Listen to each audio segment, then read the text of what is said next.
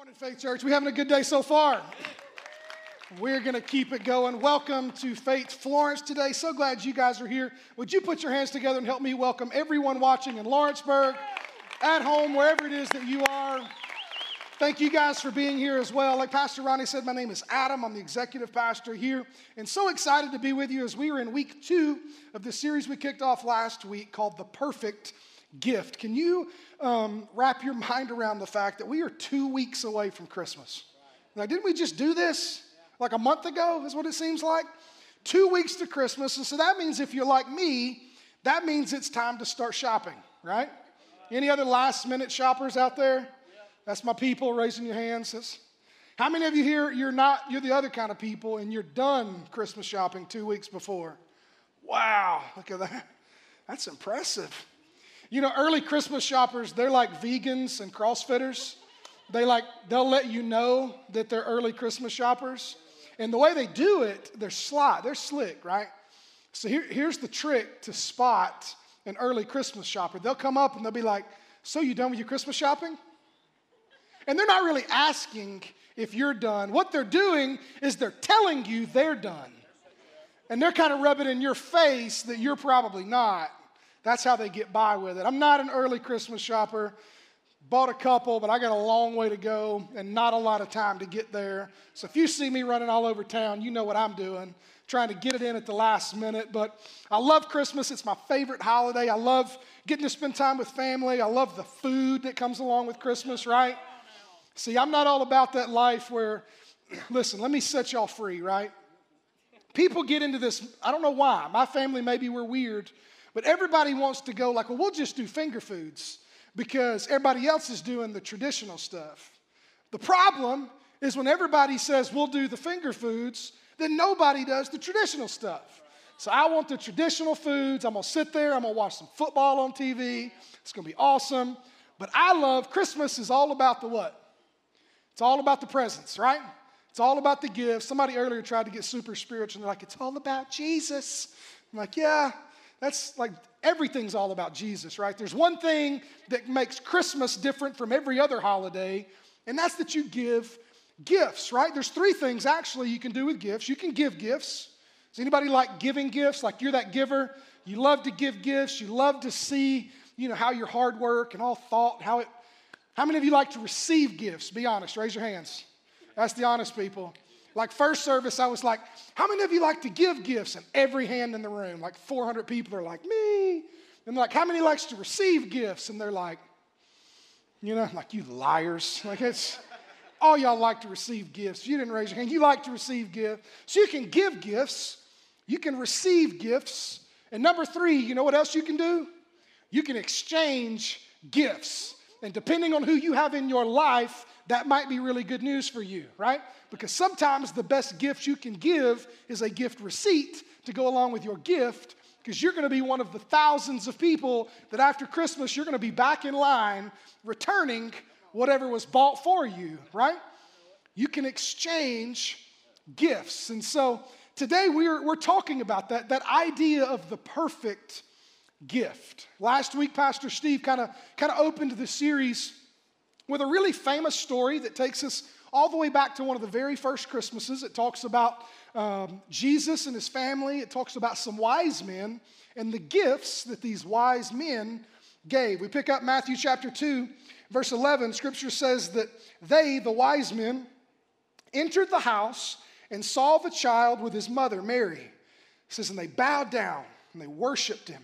And then they opened their treasure chests and they gave him gifts of gold frankincense, and myrrh. Gold, frankincense, and myrrh. These perfect gifts for Jesus, right? Now, one thing it's important to note, because some people get it twisted, these, these wise men, right? They're also known as magi. They're not kings. So, like, I know there's the old song that's like, We Three Kings of Orient are. Like, they weren't kings, they were wise men. Magi is actually if you go back to like the original language, the word that you get magi from is the same word that we get the word magic from. So in this day and time, they were they were astrologers. They were men um, from from like the Arabic world that that practiced magic in some way. So basically, the picture you get is you've got like Gandalf and Dumbledore like coming to worship Jesus. And people like glaze over it because I want you to know how big of a deal this is.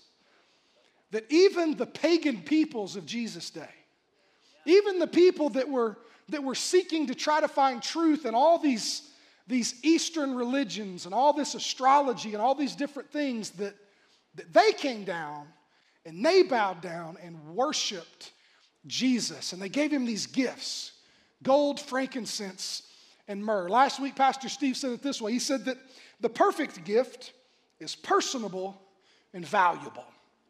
And see, we know that these, these perfect gifts, we know they weren't wrapped. Y'all know that, right? You know how we know they weren't wrapped? The Bible doesn't tell us they weren't wrapped, it doesn't go into that detail, but here's how I know they weren't wrapped. Number one, they were given by men. Ah, right. right? And number two, scripture says these men were what? Wise. There we go. See? Wise men don't wrap gifts. Wise men understand that the second greatest creation in Christmas, right behind mistletoe, come on. Mistletoe's one, the gift bag is number two. You buy the gift, buy the bag, put said gift in said bag, you're done. There's no corners, there's no tape, there's no bows, there's none of that. Take the gifts, we put them in the bag, we give it to you, we say Merry Christmas. But the perfect gift, it has nothing to do with how it's wrapped and how it's packaged.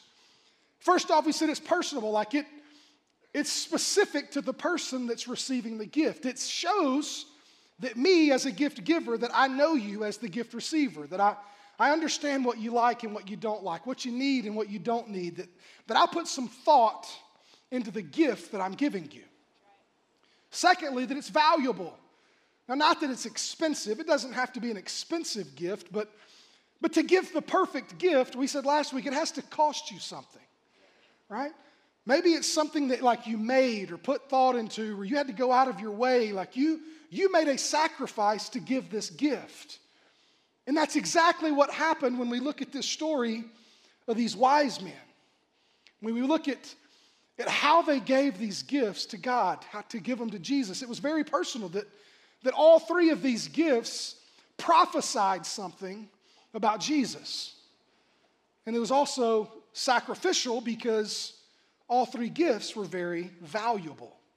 Last week, Pastor Steve talked about gold and how the gift of gold represented that they understood that Jesus would be king. Not just any king, that Jesus would be the king of kings, the Lord of lords, that, that gold represented that power. If you missed it, go back, it's online. Pastor Steve knocked that one out of the park. So today, we're going to talk about the second gift. We're going to talk about frankincense, what it said about Jesus, and what it says about us, what it prophesies about him, and what it promises to us as his followers. You see, frankincense isn't as obviously widely known about as gold. Like you guys still understand the value of gold. What you might not understand about frankincense is that in Jesus' day, frankincense was actually more valuable than gold. Frankincense is a um, very expensive substance um, especially in Jesus' day, it was almost impossible to grow the trees that produce frankincense anywhere but the Arabian Peninsula. So, see, way before the countries of Iraq and Iran and Saudi Arabia, way before these, these Arabic countries became very wealthy because of the oil reserves that were found there, Roman historians tell us that in Jesus' day, the, the Arabian people that they were the wealthiest people group on the planet because of frankincense. You see, it was, it was this substance that was very time consuming to harvest, and so that meant it was very low in supply, but it was also very high in demand because it was used in all different forms of religious ceremonies. So, basic economics tells us that if something is in low supply and high demand, guess what that does to the price? Yeah, right? Make it rain because I can charge you whatever I want to charge you because there's people out there that will pay it. And that's exactly what happened with frankincense and the Arabian peoples. History tells us that, in fact, frankincense alone is responsible for creating the trade routes from southern Arabia to India, the Mediterranean, and all the way up to China. That people began trading with these countries, right? These people groups, because they had access to frankincense that nobody else had. It's extremely, extremely valuable in Jesus' day. It was time consuming to harvest. So, to harvest frankincense, you would have to go out. There's one specific tree that's an evergreen tree that grows close to limestone out in the desert. The harvester would have to go out, they would have to carve a, a five inch incision in the tree. They would line the ground with palm leaves. And over a period of two to three months, the sap from the tree would begin to run down the trunk into the palm leaves, and then it would harden there. A few months later, the harvester would come back, they would gather the hardened resin or the gum that would become frankincense, and they could grind it up and it could be burned as incense in religious ceremonies. It could be um, diffused and kind of um, used to create oils that would then turn into anointing oils and um, perfumes. Frankincense is very like aromatic, like it smells. All the way into our day today, frankincense today, just like in these ancient times, is coveted for its um, medicinal properties, right? Like it's, it's known for its healing properties. How many, like anybody out here that you're an essential oils person? Like you're one of those people, right? My wife made me a believer. I mean, we got one of the, the little diffuser things in the bedroom, right? And you pour the oil in and it makes the room smell good. When you talk about frankincense and like the, the oil or the frankincense incense, the burning of it, even in our world today, pharmacologists, right, so like clinical researchers, have proven, scientific fact, that frankincense treats any number of medical issues. If you suffer from nausea, um, if you have like heart issues, if you struggle with like inflammation in your joints, so like arthritis, things like that, frankincense is clinically proven to help with the um, treating of all those different illnesses. Clinical researchers have proven that, that frankincense, right, the aroma of it, that it specifically treats the emotions in our brain that deal with depression, and anxiety, if you deal with these things, frankincense treats that. So it's a healing substance. So last week, when Pastor Steve talks about gold, he said it this way He said that the gift of gold was a recognition of royalty, right? That Jesus would be the king, the king of kings. So they gave him gold. Today, we're going to talk about the gift of frankincense and how it was a declaration of divinity. That frankincense, as these magi, right? These wise men, as they gave this gift to Jesus, what they were saying and what it was showing in its significance was that it was prophesying that Jesus wouldn't just be our king, but that he would also be our priest. That he would be the king of kings and our great high priest. And it's so significant because, especially in Jesus' day and age, it was one thing to have a ruler who ruled over all, but it was another thing entirely to have someone who cared for all. And those two different, those two qualities were very rarely found in the same person. Like being all powerful typically did not mean you were all caring, right? Power is corrupting, right? These wise men knew of Jesus, even at an early age, that no, no, no, no, this kid, this promised Messiah, he's gonna be different. He's gonna be royalty, but he's also divinity. He's holy, he's set apart. See, under the old covenant, we talk about priesthood. Under the old covenant, the priests were the men who, who represented the people before God. So the priest would accept your sacrifice, and the priest would intercede with God on your behalf. The priest was your go between. And so these gifts were prophesying of who Jesus would become, that we wouldn't have to have a man who is a priest, that he would be our go between, that Jesus himself would ultimately be our representative before God. That he wouldn't just rule over all, that he would care for all, that he would care for you because he cares about you. And that was revolutionary in this day and age. And so today, with the time we've got left, we know that these magi gave gifts to Jesus. And we know that Jesus and his family received the gifts that the wise men gave. The time we have left today, I want to talk about the exchange. I want to talk about how these gifts are exchanged in, in God's exchange policy. What does that look like? Because you see, when we talk about God's exchange policy, it's, it's not like you were given a pair of socks and you take them back and you get to exchange them for a necktie, right? Or, or a wallet or a belt or the multi tool weird things that they put in the middle of the aisleways, you know? It's not where you take a gift back and you get to exchange it for something of equal or lesser value. See, God's exchange policy is that whatever it is you give Him, He gives it back to you in way more ways than you could ever think. Scripture says immeasurably more than you could think. So, we're going to talk about some exchanges that because Jesus, that we can look at him through this lens of him being our great high priest, what does that mean for us in these exchanges? If you're taking notes, write this first one down. That when we give God our worry, God gives us his peace. You talk about an exchange.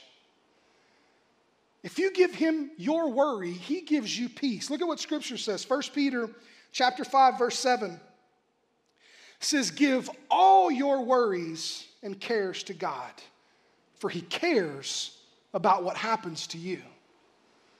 See, that's a big statement. Because it's not that big of a stretch for most people to wrap their brain around the fact that there's a God that there's some higher power out there. But it's a whole different thing for you to be able to wrap your brain around the fact that that God, that all powerful, all knowing being that created everything, that He cares about you and what you're going through and what you're experiencing. And Peter tells us give everything that you worry about to Him because He cares about you. Jesus said this in John 16 33. He said, I've told you all of this so that you may have peace in me. For here on this earth, you'll have many trials and sorrows. But he says, Take heart, because I have overcome the world. You see, as you go into Christmas time specifically, um, marketing firms and all these professional advertising agencies, they do a really good job of marketing Christmas as a time of good tidings and good times. It's, it's celebrations and everybody's smiling and right? There's 584 hallmark movies that'll be released in the next couple weeks and all of them right? Like oh it's this it's this strain but everything's perfect and it all turns out great in this winter wonderland and everybody's happy because that's what christmas is about. But the truth when you dive into the holiday time especially Christmas, is that holidays have a, an amazing ability to put a spotlight not just on celebration, but on difficulty. It amplifies the difficult things that you're going through in your life. Think about the relational pressures, right? The things that we worry about. At no other time but Christmas time do we feel like we have to, to put on a show. So we go and we spend all this money that maybe we don't have to buy these outfits that nobody wants to wear. So we can pay somebody to take pictures of us so we can put it on a card and send it to people that we barely know so that they'll think this is my perfect happy family and we've got it all together and it's all okay because it's a Christmas card and it's perfect. And it brings about these unrealistic expectations of perfection and performance. And you go to all these right? Family get togethers, right? And maybe you're that person, right? Like, so when you gonna get married? You know, and you're like, shut up, grandma. You know, like I don't need this pressure.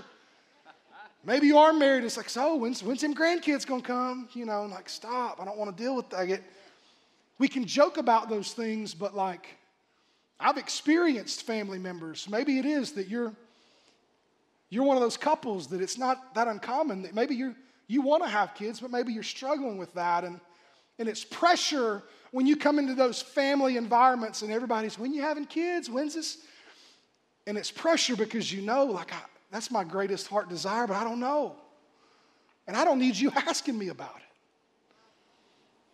Relational pressures. Don't even bring up the financial pressures, right? I remember back when my kids, like they, their wish list was like, you know, Liam, my youngest, is six. And like my dad asked me the other day, he's like, hey, what's Liam asking for for Christmas? You know, and I, I feel like yesterday is when he was asking for like Nerf guns and like, you know, Paw Patrol action figures, right? And this year it's like a flamethrower, a golf cart or a four wheeler, and a virtual reality gaming system. And I'm like, what? Like, Bud, Santa don't operate that way. Yeah, he does. Whatever you ask for, you get. And I'm like, I, I don't know about that. Mm-hmm. There's pressure because you want to you want to be able to buy all these things. You want to be able to give these gifts because that's my heart, man. I want you to have everything you could ever imagine. And so that can bring pressure, right? It can be difficult to go through those things. And God promises in this exchange that if you'll give Him those worries, He'll give you His peace. Look at what Jesus said in John chapter 14, verse 27. He says, I'm leaving you with a gift peace of mind and heart. See, that's the greatest gift you could ever imagine. And whatever it is that you're striving for in your life and working towards, that is your ultimate goal. Whether you think that that comes on the end of a big, cushy corner office or a big paycheck or this relationship or that neighborhood or whatever it is, the real thing that we're all searching for is peace of mind and peace of heart. I just want peace. I want, I want to know it's going to be okay. And Jesus says, I'm leaving you with a gift. And it's the exact thing that, you're, that you so want in your life. And he says, And the peace I give is a gift the world cannot give. So don't be troubled or afraid. So you're not going to find that peace anywhere but in God. But because He cares for us and He loves us, all we have to do is take all that worry and that stress and that anxiety and say, God, you got to deal with this. And in turn, He gives you peace. The next exchange, love this one. When we give God our hurts, God gives us His healing.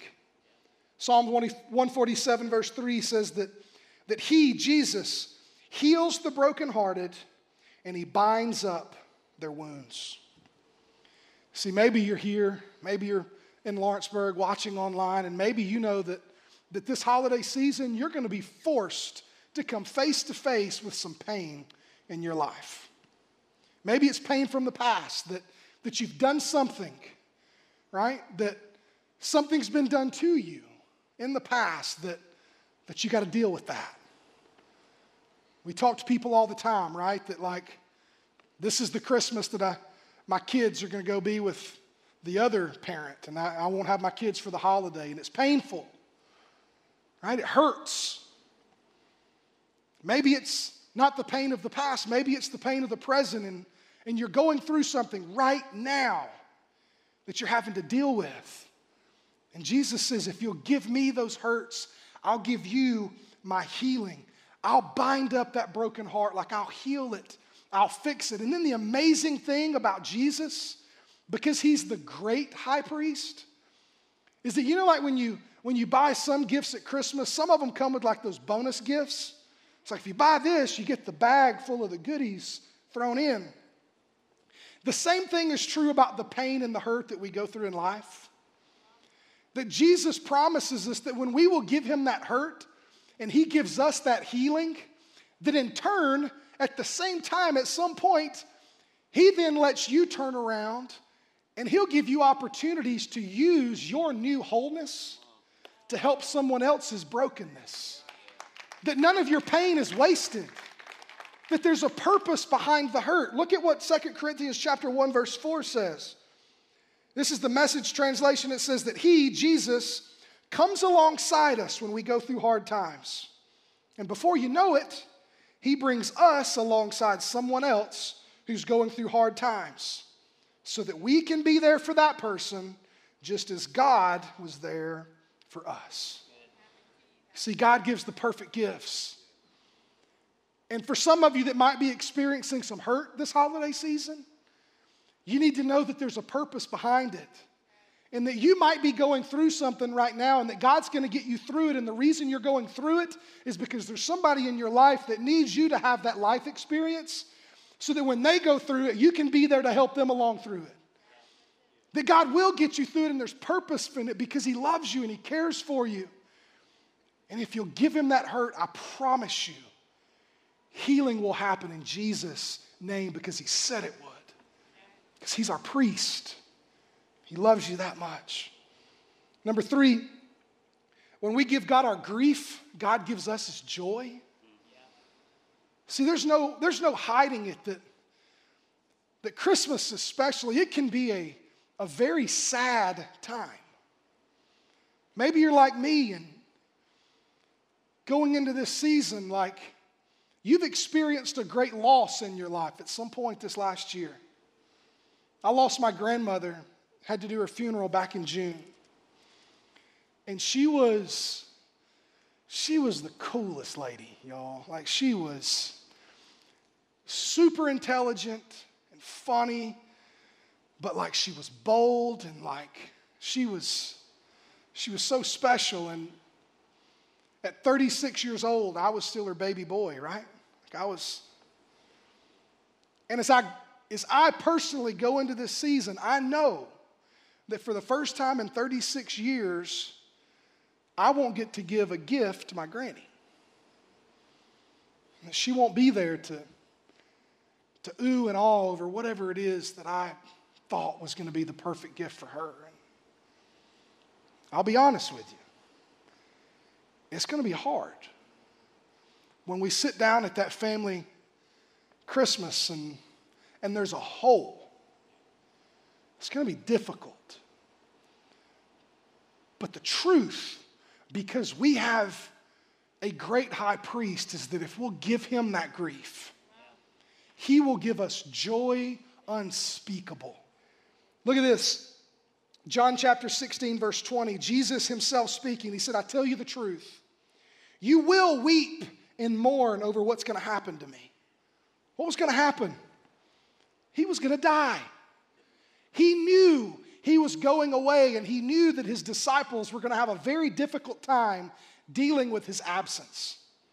That everything that they'd grown to know about life and how they interacted with everything, that Jesus was, was there with them and he knew, I'm going to suffer, I'm going to go through some things, and then I'm going to be gone, and you will weep.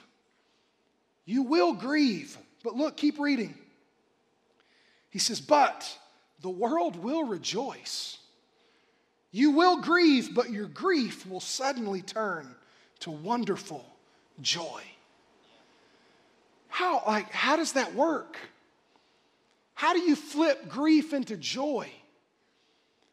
And the crazy thing is that this whole story that we've talked about, right? Like these, this first Christmas, you can go all the way back to the promise that the angels gave the shepherds in the field. The book of Luke, chapter 2, verse 10 and 11 says, But the angel reassured them, the shepherds. He said, Don't be afraid, for I bring you good news that will bring great joy to all people. The Savior, yes, the Messiah, the Lord, has been born today in Bethlehem, the city of David. You see, this Christmas, wonderful joy, great joy can be yours and it doesn't matter what circumstances you're facing, it doesn't matter what loss you've experienced. Joy is available to you. All you have to do is this say, Jesus, this grief I'm feeling, this hurt this hole that I feel in my life, I give it to you. And that's the perfect gift for Jesus. Because he's waiting for you to give it to him. And he's waiting to exchange it for something you can't even imagine. Give him that grief and he'll give you his joy. Number four, when we give God our fears, God gives us his love. 1 John 4:18 says that there's no fear in love. But perfect love drives out fear because fear has to do with punishment. The one who fears is not made perfect in love. Most all of us know John 3:16, right? King James version says for God so loved the world that he gave his only begotten son that whosoever believes in him should not perish but have everlasting life. See, there's no fear in that. You know the end. Everlasting life is promised. But you see, when we talk about these fears, it's not that we're just going into a season that we're celebrating and looking back on the end of one year. We're looking forward to the beginning of another. And for some of you, it's scary to know what's coming in 2020. Think about that. We are 20 years into the 2000s. 20 years. Like, I feel like we talk about the 90s. That was like five years ago, right? Some of you feel like we talk about the 70s. That was like five years ago. Time is going by so fast, and for so many of us, it's, it's fun to look back and to reminisce and to think about the good times. And maybe you're one of those people that you're really excited about 2020 because there's some really big things coming your way, but maybe as you're kind of ending one year and getting ready to look into another, as you're facing this holiday season, maybe there's fear there. See, I've made it to the point where I've got friends who, who they know going into this Christmas season, they know this is the last Christmas that they're going to have their, their kids at home for Christmas, that they're going to move graduate and they're going to move off to college, and that everything that you've ever known as your normal for the last 18, 20 years, like it's, it's different now. And it scares you because you don't know what that's going to look like. I don't know what that's going to feel like. I don't know how I'm going to let go because I know I'm never going to get it back. And Jesus says, Listen, if you'll give me that fear, I'll give you my perfect love. And it's a promise. Look at Zephaniah 3:17. It says, For the Lord your God is living among you. He's a mighty Savior, and He will take delight in you with gladness.